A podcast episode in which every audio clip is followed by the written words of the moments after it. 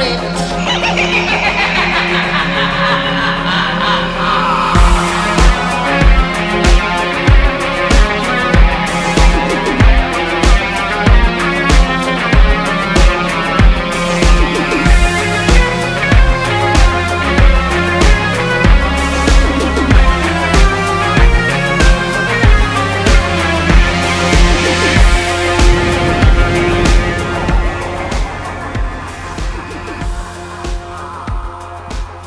Hello, boils and ghouls. Welcome to a very special interview episode of Dads from the Crypt. Today, I'm interviewing director, producer Stephen Hopkins. Welcome to the show. Hi, how are you? Good. How are you doing? Great. I'm in lovely London, where I've been working the last couple of years, and I'm living here again now, and uh, trying to remember all about all those years ago back in the 80s and 90s. Here we go. Yeah. You're uh, definitely one of the most prolific Tales from the Crypt directors with three episodes. Um, and we'll get to those in just a minute, but let's get some background. Uh, you, so I saw you grew up in Jamaica. I was born there brought up there a little bit, and then uh, went around America for a while. I Was in Britain for most of my schooling. Went to New York in the when I was 21, 22 to, to direct videos and stuff. I was directing videos in London, and then I went out to Australia for a month, which turned into five years, and then Los Angeles and New York, and then back here again. There we go. Or full circle. Um, what was the first movie you remember seeing? Uh, the first movie I remember seeing as a kid was Goldfinger, Ooh. I think. And I was born in Jamaica, and I was actually born, but next, we're next. Ian Fleming was our next door neighbor, Oh, cool. and uh, and uh, the beach that that Bond and Ursula Andress came out of was our beach at the time. I've got a great photo of myself as a three-year-old with the two of them, and uh, so I became a big James Bond fan and a Sean Connery fan, and as a four-year-old. Uh, right. uh, so I think the first, yeah, I think the first film I was taken to the cinema to see was Goldfinger, which is probably inappropriate for someone of my age. But I think the same year was also the Batman film. You know, the great, you know, the Adam, the wonderful one with Adam West and all the, uh, Mhm. the madness. So, The shark repellent. yeah. Yeah. And I grew up. We, we traveled around the states a lot. I didn't go to school, so I just grew up reading comics in America, and which is how I learned to read. I think, which explains a lot about my filmmaking stuff. um, so yeah, that's a good question. So what, what were your early comic books that you were reading? Oh well, these were in the early '60s, so it was really Marvel when it started. I, I didn't sort of, I wasn't so into DC then. Um, I, I have a collection of about twenty thousand comics, just which have Wow. traveled around the world. Me, but so yeah, it was all the really early uh, Daredevils and Hulks and Fantastic Four and Spider Man, of course, and you know, and it was interesting looking back at those now because they're such a time capsule of America. I think and uh, yeah, so I, and that's really how I started to read because I was just in the back of the car a lot. So as we were traveling around the states, Mm-hmm. Cool. And so how did you get into filmmaking? um, I was drawing comics for Underground. I used to draw comics for Underground Comics here. I did some splash pages for Marvel UK, and I went to art school uh, here, which uh, my comic drawing ability wasn't really respected there. and uh, and I was doing album covers for people like Adam and the Ants and different punk bands and stuff.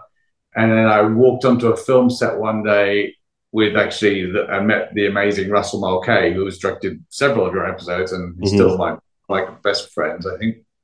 And uh, I said that I could do storyboards and, and offered to to do them for free to start with, which unfortunately they took me up on. And uh, I think the first storyboards I ever did on a film set were for Duran Duran Planet Earth, I think. And then we just, I did, after I did hundreds of videos, but it started off because I could draw comics. I, you know, drew storyboards for rock videos. It was kind of an easy sideways slide, I think.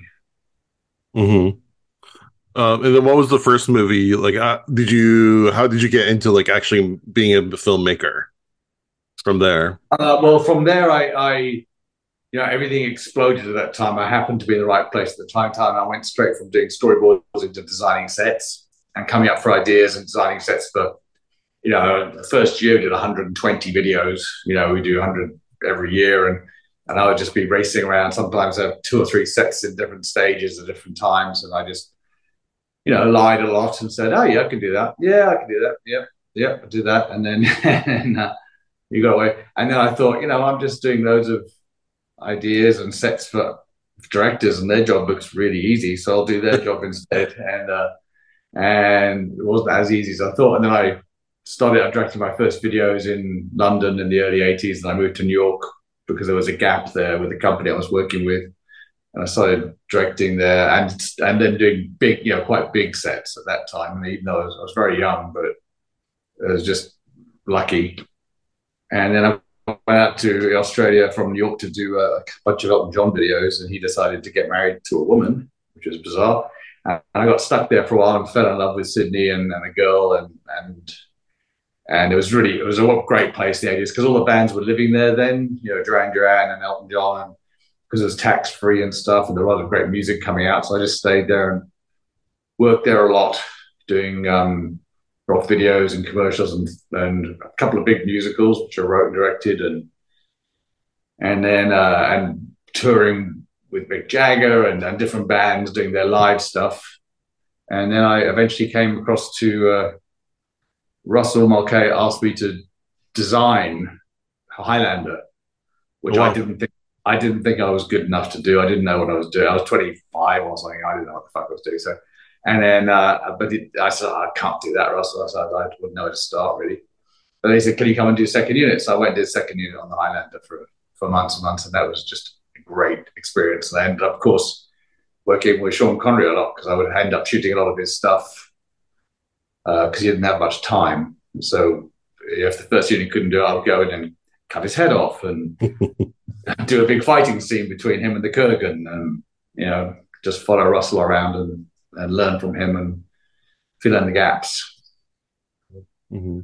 And then, how did you make the transition to uh, Dream Child? Well, I, I, I was sort of quite a successful commercials and and rock video director then, and then I did a small film called Dangerous Game in Australia, which turned out quite well, I think, for mm-hmm. the amazing lack of money it had. But we did, we you know, it was just we, if we needed a piece of equipment, we'd make it in those days, and that showed in Cannes, and then um, and then a bunch of uh, American producers saw it in Cannes. It was kind of a, you know, kind of creepy, interesting action film, I think, and um, and then I was invited to LA a lot. I went to lots of different meetings. I was going to do Pet Sematary at one point, and oh, wow. that didn't happen. And then I just got a phone call from New Line to come in and and uh, they'd seen the film, that film, and they said, you know, here's a bunch of scripts because it was a writer's strike on, mm. and uh, make something out of that. So I got that job in uh, Valentine's Day, whatever year that was, 87, 88 or something, 88. Yeah, it's other, yeah, one of the, and, um, 89, so 88 probably. Yeah. So, and, uh, and then it was out in 4,000 cinemas in August. So we just in fact, I was shooting after we finished mixing it, and we were just shooting and shooting and shooting. And uh, and I, you know, because there was no final script, we weren't allowed to work with too many writers. I added some fun things like Super Freddy, and you know, and all these kind of you know extra like fun things, the things I wanted to try out, which I had sort of done in rock videos, but. And, yeah, I was wondering because it, it has a lot of your voice in it, I think, but you're not credited as a writer on it. So I figured there was some there's probably some guild or you know union thing. I, I don't think I really. I mean, the actors and I did make up some of the dialogue, but there was a story, you mm-hmm. know. But but yeah, it, it, expanded, you know, a lot. You know, I don't think many people have built the inside of someone's womb as a sex before, so it was pretty. Actually, I, I, Todd Masters told me about doing that when he did uh, Look Who's Talking. You have to do like a oh, right. baby. so it happens more often than you think. He says he has like oh, a right. closet of prosthetic babies in his uh, studio. Um, now, for the Dream Child was a big tonal shift from uh, Elm Street Four. th- that movie was very bright and colorful. It was ca- it's always called like the MTV um Elm Street movie, where yours is very moody and gothic and expressionistic. Was that something that New Line wanted? Um, is that something you brought to the table? How did that kind of come about? I think Bob Shaye and uh, said uh, and Rupert and Rachel they, they they said they thought it would become too comedic Mm. the series, so we thought we'd go back to this. It was still camp, obviously, but we, uh, they Right. thought the would become a bit of a stand up, and they just wanted to go, you know, back. But I think I don't think they were expecting sort of the big gothic thing that I had to go at because you know, being European, we just want gargoyles everywhere and horror things and stuff. So. and all the impossible stairways going up and down. Yeah, it just seemed like a good idea at the time, and he had no time to think. So I mean, there's, we just shot in a shoe empty shoe factory in Culver City, and and we just shot and shot and shot and shot, and, and that's what came out. Uh, now, this movie has the lowest number of Freddy kills, but also has like some of the most biggest and most memorable, like they're like huge set pieces. Was that an intentional? Did they say we want to do less kills but bigger? Does that just happen organically? I think that was yeah. I, I don't remember that being a part of any agenda at all. I think uh, no, I, I didn't realize that. So no. Right. I mean, yeah, exactly. It only has three, um, but it has the the the Dan motorcycle and the Greta feeding are two of the most disturbing, I think, kills in cinema. Like feeding someone their own guts, and then having Mhm. someone fusing to a motorcycle in this like body horror, like Cronenbergian manner. They're both very dark and disturbing. we got a lot of shit from the MPAA. We had to really, I had just do so many different versions and cut so much bits and pieces out. Not as much as Predator Two, but we they just they just were bringing in this new system, you know, and they wanted to try it out on someone. So. Um, and then so uh, also I can tell a lot of the character of Mark. I think it reflects a lot of you. Did you write draw, draw those comics that he has? Did you hire someone to do that? Oh gosh, I can't remember now because I used to do my own storyboards, hmm uh, but then I didn't have the time uh, to do them really properly. So we would bring the storyboard artists in, and I can't remember if I ended up drawing the comics or I mean I remember drawing them out. I'm not sure if I gave them to someone else hmm to finish. I mean, that was in fact 35 years ago. So yeah, I Well- can't tell you. Yeah. Do you still have any of them? Um, somewhere in the storage here, I have endless boxes of all my storyboards. I'm someone someone's writing a little uh, me and a part of a book about me in France at the moment, and they're asking me to find all this stuff, and I'm going, I know it's in there somewhere, but it's a mountain of stuff, and I I have to. Not sure if I can find any of it. I mean, I found it over the years because I've moved around so much, but I finally had everything brought from all my storage in New York and LA and everywhere and to here. So it all landed here. Now I'm unpacking it and seeing what's there. But yeah, I mean, I for Predator 2, I did 1,100 pages of storyboards. Oh my And gosh, that's a lot lot of color, and there was a sequence in it which was ultraviolet. So I did that in black and ultraviolet color. And those days, I used to take it very seriously because it just really helped me. And I, I still do it a bit, but now it's sort of ingrained in my, you know, in my thinking. So I don't do it as much. Mm. I do it for visual effects sequences and stuff. And obviously in Freddy, there was all visual effects sequences, really. There Right. tons. Um, yeah, no, you need to get like a um, a coffee table book or something of your storyboards. That'd be amazing. You need to get like a find find some teenager with some time over a break and just have them catalog everything. I Um, all right, let, that people would find them that interesting, but there you go. Oh, I think I think we would.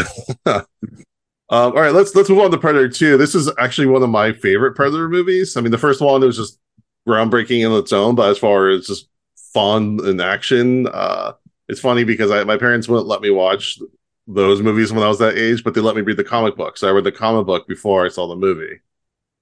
Oh, the Dark Horse comic was it? Was it Dark Horse, yeah, Dark Horse, because yeah, I had like the Alien Three Dark Horse comic, and then the Predator Two Dark Horse Horse, Horse comic. Who drew that? Was it? Was that Ross Andrew drew that? Who drew that? I remember meeting the artist who was going to do it, and because I, while I was filming, I was talking to him about the style and stuff. Like, can't remember who it was. I don't know the name off the top of my head. I, I have it in storage somewhere as well in my like small comparatively collection.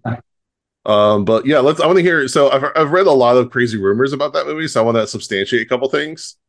Um, were you really pelted by bags of feces in some of the LA uh, shooting locations? Yeah, and, and bottles, glass bottles of urine too. So it's still there. It's called Shit Alley. It's in downtown LA. A lot of people still film there. Oh, really? And, and over the years, and, and well, I did 24 down there too, and I got the same thing happened because they just get they just don't want you making noise all night because it's just annoying. So, Mhm. and we actually got shot at on the roof too. I was shooting a scene where Danny Glover was a you know chasing the predator across the rooftop, and yeah, he was firing blanks, and then we cut cut and the shooting carried on. We looked out across the roof opposite. There's a guy in an underpants just firing his gun at us because we were making too much noise. And, Oh my god! And uh, did you find a dead body in that alley as well? yeah, we did. We cleared out an alley because we did that scene where we filled it with water where the predator met King Willie, and then yeah, we, I mean down there, yeah, no, uh, yeah, um, someone who'd overdosed or something like that. Um, wow, that's intense. Um, Yeah, and then LA was different then as it is now, that's for sure.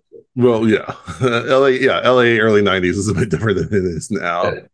Um, now, whose idea was it to put the Predator skull in the trophy case? Uh, the alien skull, you mean, or Mhm.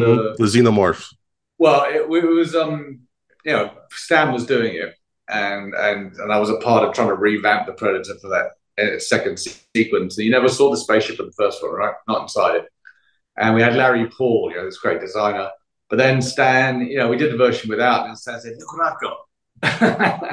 and so we thought we got to stick it. They're both Fox things, and uh, and I remember Fox were offering me to do Fox for, Alien Three at the time, but I thought I can't do Nightmare Five, Predator Two, Alien Three all in a row. I mean, it's just too much.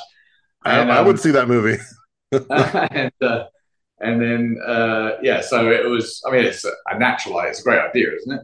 Mhm. Oh, it's amazing. It's just we did we just show a glimpse of it in the end. I think really, it wasn't like a full on. We didn't show it too. We weren't showing it off too much, right? It's just sort of seen there quickly. I think. yeah, but it's the kind of thing that like people pick up on, and it just explode. It's just mind blowing that these are in the same universe. That Yeah. makes it makes too much sense. Yeah. Um, was were you were you ever considered for doing another Predator movie or even an Alien versus Predator movie?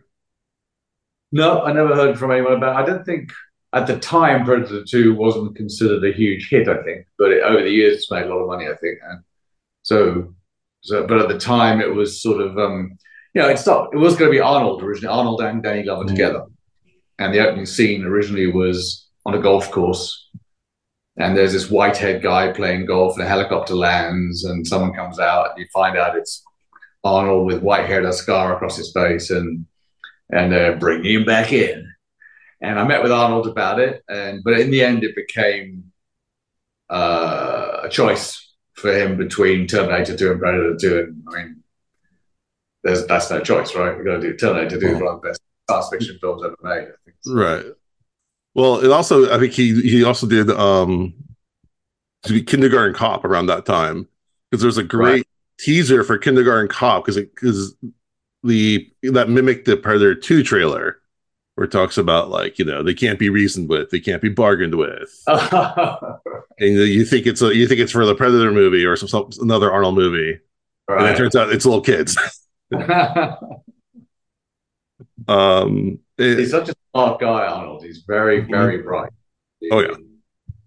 Now, again, Predator 2 was a, as we know, is a Joel Silver uh, production. And, uh, you know, we've talked about Joel Silver's antics. And I think uh, our friends Alan Gill just released another episode talking about Joel Silver. Do you have any good Joel Silver stories from Predator 2? Well, I worked with Joel a bunch of times, obviously, and he in those days he was he just really was such a force to be reckoned with. But I think he, yeah, he was he was mischievous, and he was doing Die Hard too, which was causing Fox a lot of problems at the time. I think financially, and he he would fight, have big fights with Fox, and eventually he was actually taken off the lot during the film, and wasn't allowed around for a long time. But he he came in for the sound mix but uh, he he knows those films back to front, you know. And obviously, when he called me up to do the uh, tales with him and Bob Zemeckis and Walter Hill and everyone, and then yeah, he had to, he had to.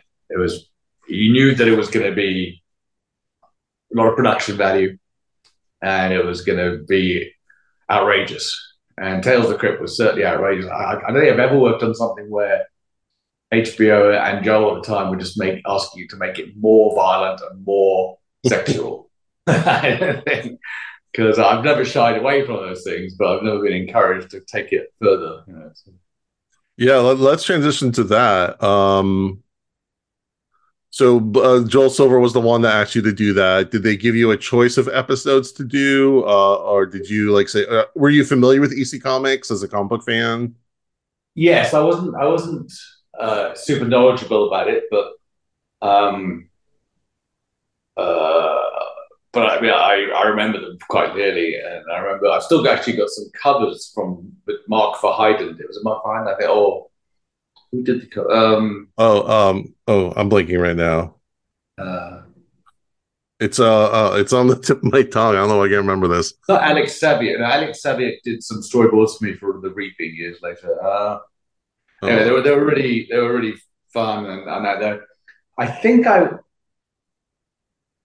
I can't remember if I was given a choice or not. I remember I have read a bunch of those scripts over the years. Uh, think I might have been given a choice between a couple of different ones. Okay, it was Mike Vosburg. That's who did those covers. Mike Vosburg. There we yeah, go. I know. It was like it was on the tap. Great guy. Yeah. Mm-hmm. He's still going at it too. Yeah. Um. Yeah. So they so they brought you on to Abra Cadaver. Yeah. Um. And uh, and you did you cast that, or is that kind of handed to you, or did you give you like a list? No, no, we, we were given a list, and you know Tony Goldwyn and Beau Bridges, and I worked with all the Bridges actually. I worked with Beau and Jeff and oh. Lloyd. Mm. So and uh, but yeah, it's great to have that kind of caliber of actor. You oh, know, yeah. you're doing kind of fun stuff, and I had this great cameraman, Levie Isaacks, and um, um, and it was such a fun story. God, it was fun. And right. well, probably, the- probably the best of the three, maybe you know, in in all that I did, or the most the one that just fell together at the end, you know, the, uh, the best it did. And it, yeah, it's that's definitely the most intense because they're, they're like you, are putting someone in the view uh, in the shoes of Carl's character, who's you know comatose, yeah. still but still uh, cognizant, and that's kind of a t- you did a really good job of putting us like in the POV of that and like putting it putting us in that mindset. Um, so it's probably the scariest. I, th- I think the second one's the funniest, but we'll, we'll get to that in a second. But um, I love Beau Bridges' performance because you, you see him. He usually plays the kind like the kind father character or maybe a lawyer, but this is just him really hamming it up, and he, seems like he's really enjoying it. Well, he had such an amazing career, Beau. He started off as a really hip actor, you know, and a, and a, and a sort of sex symbol and all that kind of stuff, and then he he moved into something gentler, and then later in his career became a bad guy and everything, right? It was, but but you know, the, uh, the key, the fine line you walk with the tales is not to be so silly. You go, shut up, you know. yeah.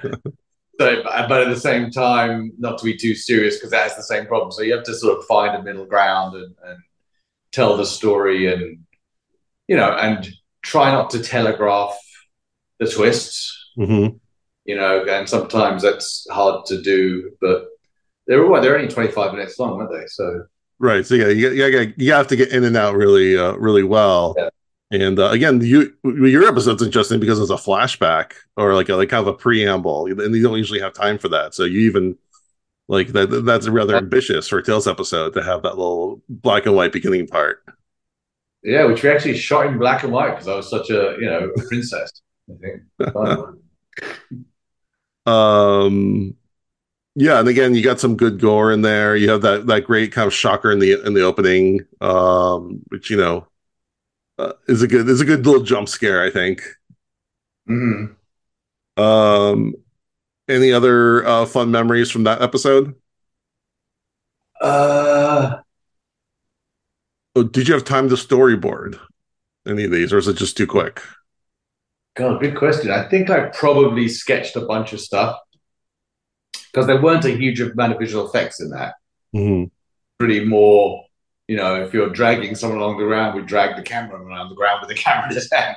So it wasn't it wasn't very fancy, but Well, you still have to do a lot of blocking because you don't want to give away the gags that you know he's actually on the um that he's not on the hook or that you know that, he, that they're not Yeah. actually taking out his brain. So you have to be really you have to very carefully block what you're showing. yeah, you, you we were well aware of making the audience do the imagination, you know, Mhm. imagining how gross it was, you know, and trying Yeah. not to show too much. And uh, but yeah, it was a perfect tale of the crypt, right? There's loads of dead bodies. There's a morgue. Yeah, um, you know, mad scientist. You're getting your head chopped off. Mm-hmm. having heart attacks and dying. I mean, it's just all, you know, it's all what Tales of the Crypt are made from, isn't it? Really. Mm-hmm. Um, all right, let's talk about Beauty Rest again. Another, I think, really funny episode. Um, that Ballbuster perfume commercial is I hilarious. Alan, I think Alan Silvestri scored these for me too, right? I think. I think, yeah, I think he definitely did Beauty Rest. I can't remember if he did the other ones, but He, did he definitely did. He did the five, the third one I did with uh, Mimi Rogers. That was the Mhm. last one. And because uh, uh, is Beauty Rest that one or Beauty Rest is the second one. actually the second one I shot was um was the one in the staircase one. That Uh, well, at least season wise, that was the third. That came out in the sixth season. oh, was it? Oh, yeah, right. Beauty Rest, I think was four or five. I think it was four. Yeah, it was four. Well, Beauty Rest was a riot. I mean, Alan did that, and one, one of the reasons I remember Alan working on that with me is because Buck Henry, the song, there's a song in that, Yep. never in the script. And Buck, I was dying to work with Buck Henry. I'm such a huge fan, and uh, uh, and he just came up with this hilarious idea and these words for a, for an MC song for the thing. And Alan came down. And they just they composed it on the spot and they recorded it, and that was kind of a high point, I think. But also, you know, working with the the rather fabulous Mimi Rogers, who I worked with later again, and Jennifer Rubin and Kathy Ireland. I mean, all these beautiful, interesting women. It was, uh, yeah, it was, it was very gothic and burlesque, wasn't it? It was sort of like Berlin, 1930s, grotesque, and uh, and it was good. It was, it was sort of well. It was, uh, know, we could spend a lot of money on the club because there wasn't much else in it. You know, there was backstage and things like that, and uh, and all the jealousy and stuff. And that, and you know, and I, and I remember once again, you know, just being encouraged. You know, show as much, you know, nudity, show as much blood, have you know, guts falling out of people's things. It just, yeah, you couldn't get enough of it, and it was, um, and uh, but you know, working, being able to with Buck Henry and Alan on something so bizarre made it feel like an art piece or something. you know, Yeah. it felt a crazy art piece with all these you know, fantastic filmmakers, and we just laughed a lot. You know, Oh yeah, it's, Yeah. it's, it's very. This is like one of the best dark humor episodes. Yeah, Um, yeah, and um, it's interesting that we say it's timeless because again, you're you're adapting comics from the 40s to be contemporary, but you but it still has like the, gen- the genetics of those original comics. So it already has a kind of a timelessness feel to it, right. Uh, which is very which Yeah. always makes it he, he didn't want to date them too much, these Mhm. comics. And but yeah, you obviously have no choice. It was the nineties, right? So but but to uh I think each one I did was quite different from the other ones, surprisingly. They all have the same formula, you know, of a twist at the end and Right. and people who are horrible people getting their just desserts, you know, Mhm. and and but the thing about those uh, shows that almost everyone's horrible in them. Right. it's hard to find a good person. yeah. Um, and then uh, again, like that ballbuster perfume gag is just, it's so funny and over the top. Like they actually have a perfume with balls on it. yes. Yeah, I did. A, I did a House of Lies episode years later. it was so. I'm not sure if I'm allowed to say this, but we did a we did a perfume called Cunt, and it was a. I mean, you know, you want you want to do something outrageous and and make a bit of a comment uh, at the same time if you can. But Ballbusters, yeah, have a funny. Mhm. Do you have any good stories with working with Mimi, Jennifer, or Kathy? Uh, well, it was all very quick in those days. I think we shot them in six days. You know, I, I remained friends with Jennifer for a long time, and and then Mimi, I did Lost in Space with her years later, and uh, but they're all up for it. You know, they, they, everyone who got into those things knew that you had to leave your your taste sensibilities behind a little bit and and uh, just get into it. And and because often they were such short shoots, we would often shoot them relatively in order, which was very helpful. Yeah. You know, because and you know, especially with all the blood and guts, you didn't want to have someone with entrails coming out and then go back and shoot the wrong thing and stuff like that. But the you know, everyone was just up for it. You know, and then not only were the ladies up for it, we were just all killing ourselves laughing the whole time, but then you know, Buck just steps forward and sings this song, and you go, oh, "That's so good." I'll never do anything like this again. And there you go. Mm-hmm. right, and then um, the the at the very end is that Mimi Rogers with a prosthetic? Is that a life cast? Um, I know there was obviously a life cast, but well, I'm trying to, I'm like trying to remember. I, I think did we stick a head through? I think we it was a face. Mm-hmm. Yeah, because otherwise, because not only does she have to like stay in position, but she has to like stay in it. I'm sure for take after take while listening to the song and trying not to laugh. Yeah, and then we do these big crane movements and stuff like that. So they're all it was all yeah. She's very patient, I think, but understood the impact of it. Yeah. Mm-hmm. Oh, it's, it's an amazing ending, and again, that's the prop department. Props again. Props to the prop department because you have the Miss Autopsy sign. I'm, I'm curious if that's like in someone's like home garage. they, have like their own like pool table and stuff. That'd be nice to imagine I where think, right now. Picking, even picking the crowd was fun. You know, we would just pick the, the, the strangest looking people, and, and the costume design was very smart. And that was a different cameraman, Rick Boca, Bota, wasn't it? Mm-hmm. Yeah. yeah, he did a lot of them. Yeah. Um, all right, then let's talk about your third episode, Staired in Horror. Um, again, you have I, am not sure if I can know her name. Uh, Rachel, is it Tico Tico Ticotin? Yeah, yeah. That, that's, yeah, that's an, I've, her, I've seen her a bunch of stuff, including Total Recall. Yeah.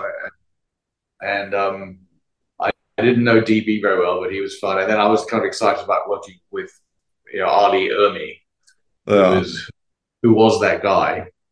But we built a huge set for that on stage. I remember it was a big, you know, built all the swamp and the house. We did matte paintings and glass shots and mm. did you shots or just matte paintings in those days, I think, too, to make it bigger and better. But they were big sets, you know, and the inside of the house we built as well, you know, with the stairs and all that kind of stuff. And mm. it was probably the most, in a way, complicated story to be told.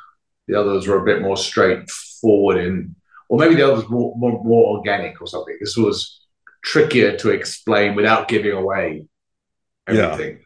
Without telling the audience what was going to happen. You had to give clues, and you had to be quite precise about the clues without going ta-da, you know, and yeah, I watched it. Were, were all the episodes were they copies of the comics, or they were at least at the very least they were based on the title, and they might just have like it might be like okay, this this is the title one that was in the insane asylum. We're gonna use the title. We're gonna put the same asylum. Every everything else could be different. So, but I know at least your first. I haven't read the comic for the third one because we haven't covered it yet. But the first two were relatively close to the comics? Oh, they were. I, I don't think I actually saw the comics. Okay. I just strips, and I because I, I think they told me at the time that they weren't exactly based, so I didn't. Uh, maybe I didn't have the time or didn't think it was necessary yeah. to.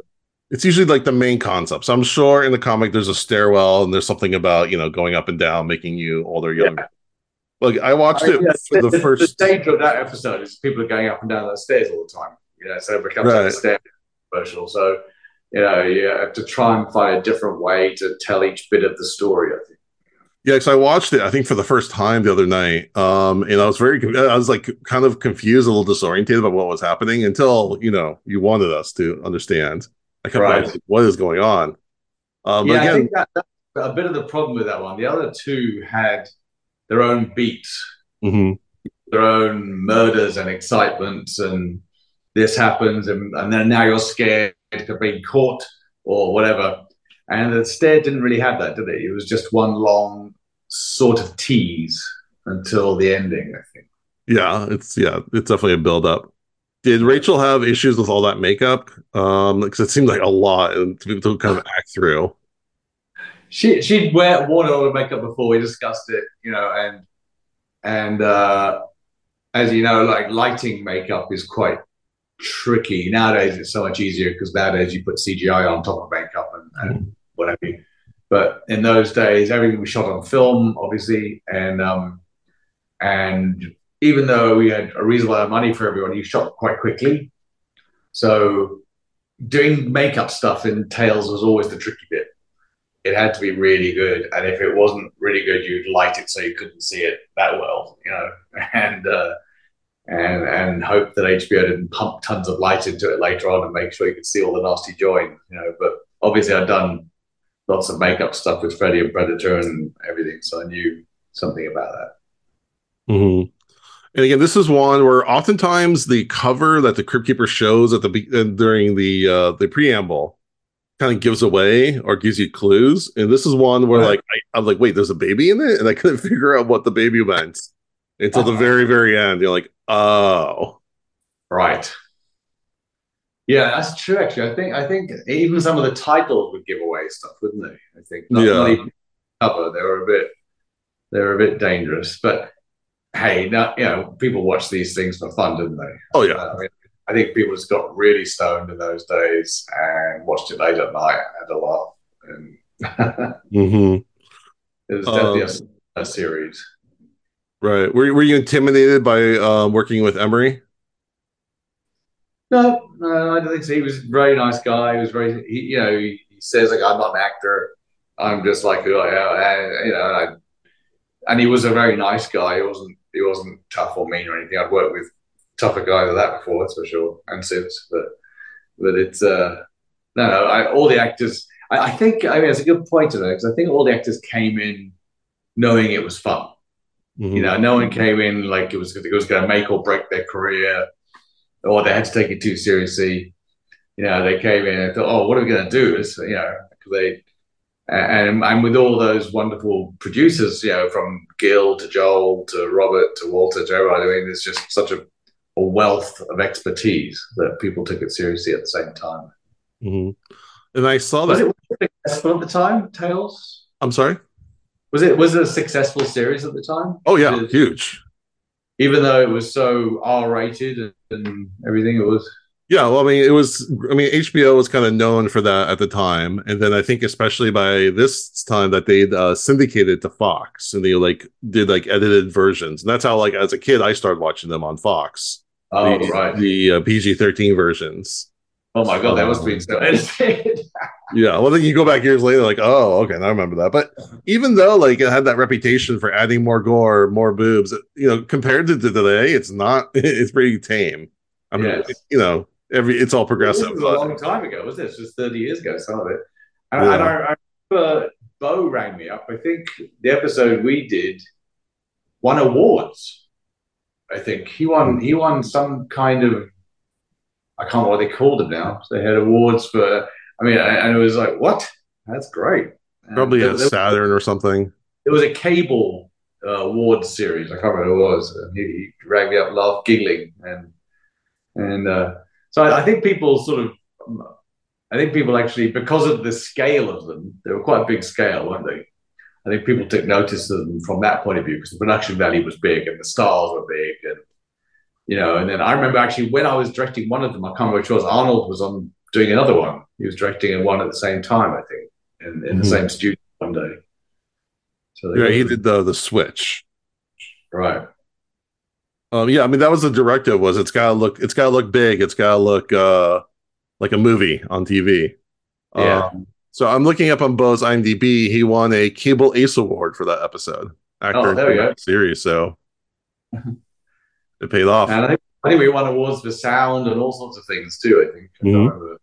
But I think Tim Curry, I think might have gotten Emmy, at least nominated for one his episode. So Oh, you like, did? Yeah, it was it was definitely like people were were taking notice, especially with that much star power behind it. Yeah, yeah. And TV then was so different, wasn't it? On t- if you're on TV, it was it was net, it was network broadcast TV in those days. It was there was no really serious adult television at the time.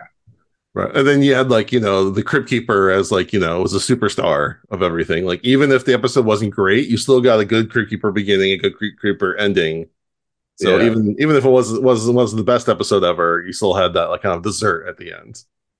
And I think one of my episodes was put in one of the films too, because I get I get like a two pounds thirty three residuals once every year for it being in one of the in one of the because they put out uh, three or four Tales from the Crypt films, didn't they? With Right. With episodes, I know one of them, one of mine was in there. I think.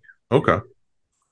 Um, and it's it's kind of funny because I think there's definitely a bit of Freddy Krueger um was influenced a bit by the EC Comics kind of jokey sides, and then I then I think the TV version of the Crypt Keeper is definitely based on Robert Englund's performance, so it's kind of a a circular. Right. There's definitely DNA throughout that. Yeah, if you put them side by side, they'd be brothers, wouldn't they? They'd be siblings. They'd be drinking buddies at least. Um, do you have any other stories from your three episodes you want to share?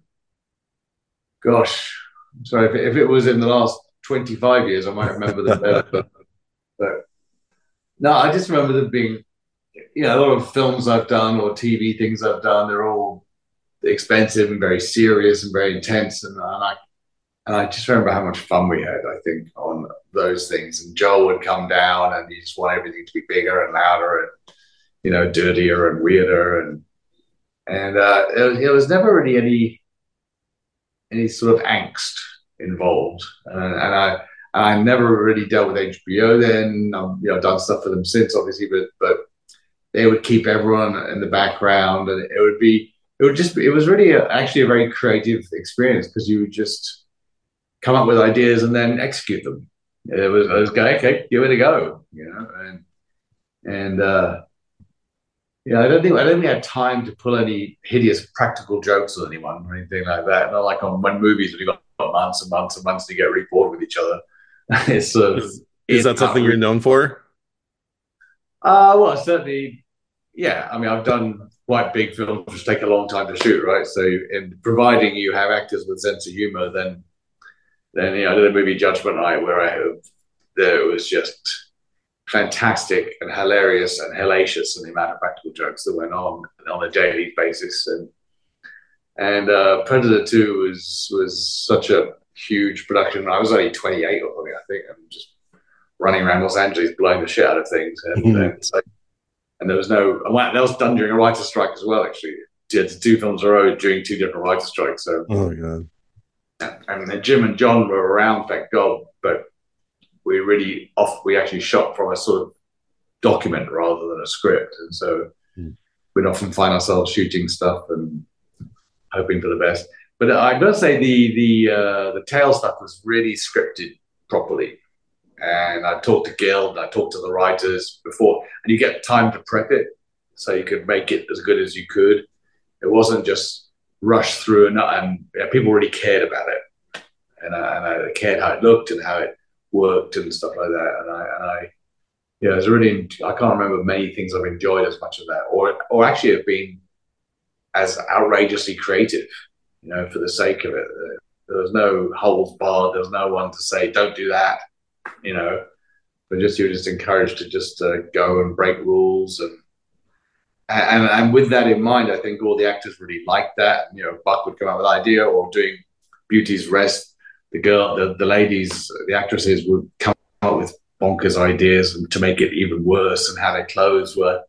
So everyone was encouraged, I think, to have a great time, and then you know, because I was allowed, because I'd met Alan Silvestri through Joel on Predator 2, so I was allowed to bring in these, you know, heavy hitters too to do that kind of stuff. And uh, we shot it all down in Culver City, I think, right by the right by the by the the motorway there, Mm. uh, in the tiny little. Well, was it? It seemed, it seemed tiny, but it was it was tiny because it was all filled up with massive sets, usually from the next one or the last one, or being pulled out. We didn't obviously didn't shoot on location very much, you know, not for those things. They were so, so specific.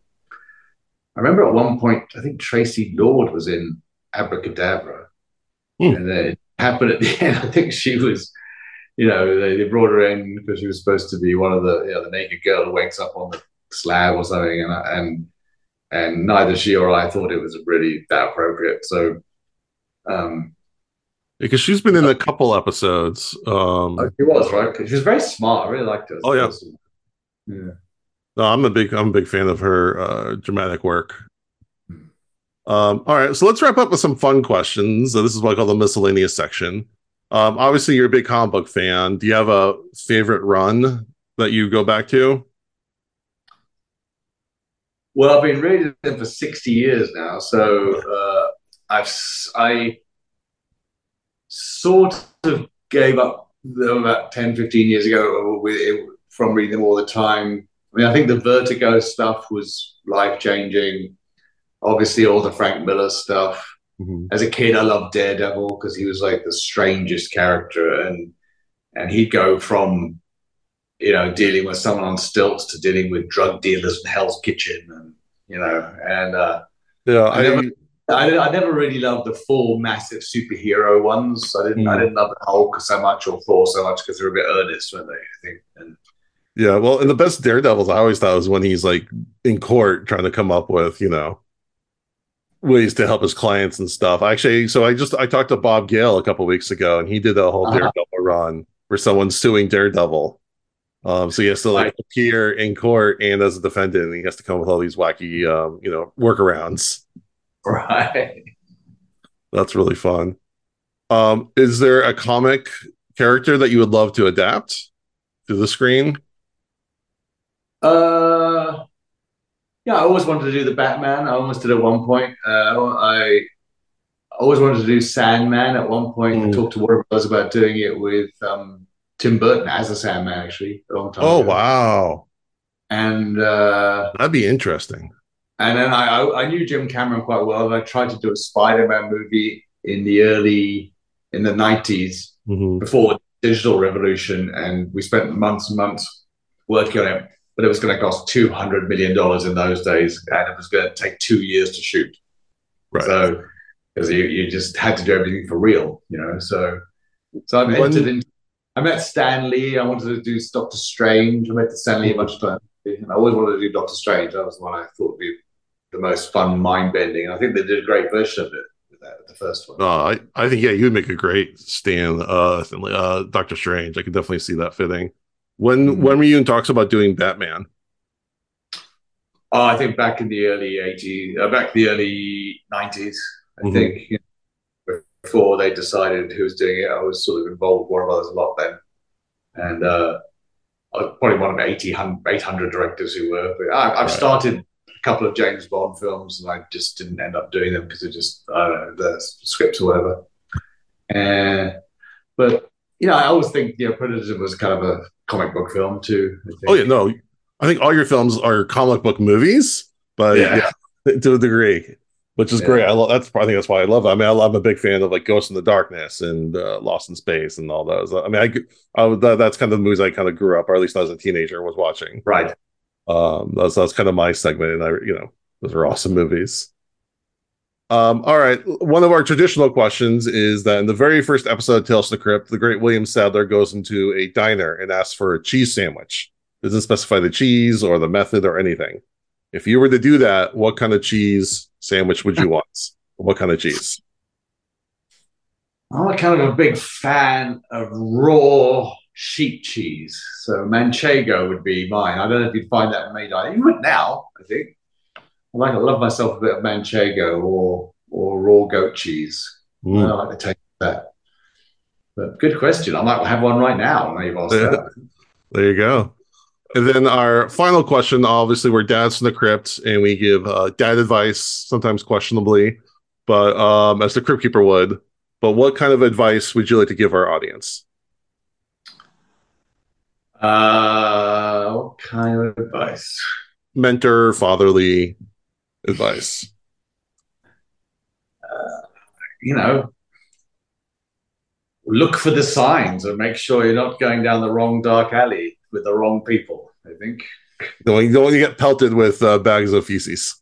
well, I remember once I had to do a shot and the, the and the sun was coming up and the actors couldn't hear me because it was so far away, and the radio stopped working. I went, fuck it. So I just ran. And I was zi- and I was zigzagging because it goes flop. just running, doing this sort of zigzagging up, up the alleyway to get my message across. And yeah, it was quite exciting. I think. Yeah, don't go up that alleyway unless you have to.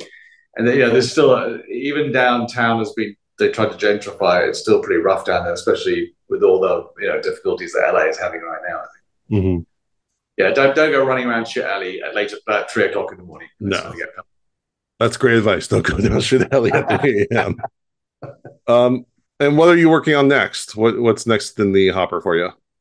Um, I don't know. I just spent a couple of years doing this thing for Apple called Liaison, which is out now. There's the fifth episode, uh, sixth episode coming up next week. It's a sixth episode thing. It's a sort of big, weird, romantic, dark thriller, half in French. And we shot it in France and Belgium and Morocco and here during COVID. So it was a hellish mm. shoot. And uh, now I'm talking to a few different people about different things. I'm not sure what I'm going next. Uh, but my bank manager says I have to go back to work. So something's going on. Excellent. Well, best of luck to you. Stephen, thank you for coming on the podcast. Where can people find you? Are you? Um, I don't really. I'm not really a social media person. I'm on Instagram. I think mm-hmm. Stephen James Hopkins, but nothing, just stupid shit from my friends, really. So, but um, hey, if you if you have an Instagram, start putting those storyboards on there. People will love it. Yeah. Uh, if I can ever, I, I, know where most of them are, I think. And then I had a, a, bit of a flood, so some of them got stuck together, but I still have tons. I've still got, and I and I have. When I did Nightmare on Street Five, I I flew from Sydney, where I was time to LA, and I was the fire back seat on this really shitty flight with, uh, in you know, in the economy, right at the very back, and I was drawing these huge storyboards all the way, and the people next to me hated me. I had all these crayons and stuff. And I did massive storyboards because it's quite a long flight. I got straight off the plane, took the storyboards to New Line, and, and got the job. I found them the other day. So they, you know, it's just lots of nuns and gargoyle and and Freddy's. In fact, Peter Levy, my the DP who shoots almost everything I do and has done for 40 years now, he he and I are two of Freddy's fathers. We're in the mental asylum. Oh, really? Yeah, we actually rape his mother, as oh. you do. And uh, but we were so we were so prominent when the editor put it together. I was like, no, you can't just be all about us. I can't. I'm not sure if we're still in it. Maybe we are. Sure. That's funny. Hmm. All right. Well, that wraps things up. I appreciate everyone for listening. And with that, we thank you for listening to Dads from the Crypt. Thanks a lot, mate. Follow Dads from the Crypt on Facebook, Twitter, and Instagram, or I will follow you to the grave. no, seriously, you really should watch. But be careful what you ask for. You may get it.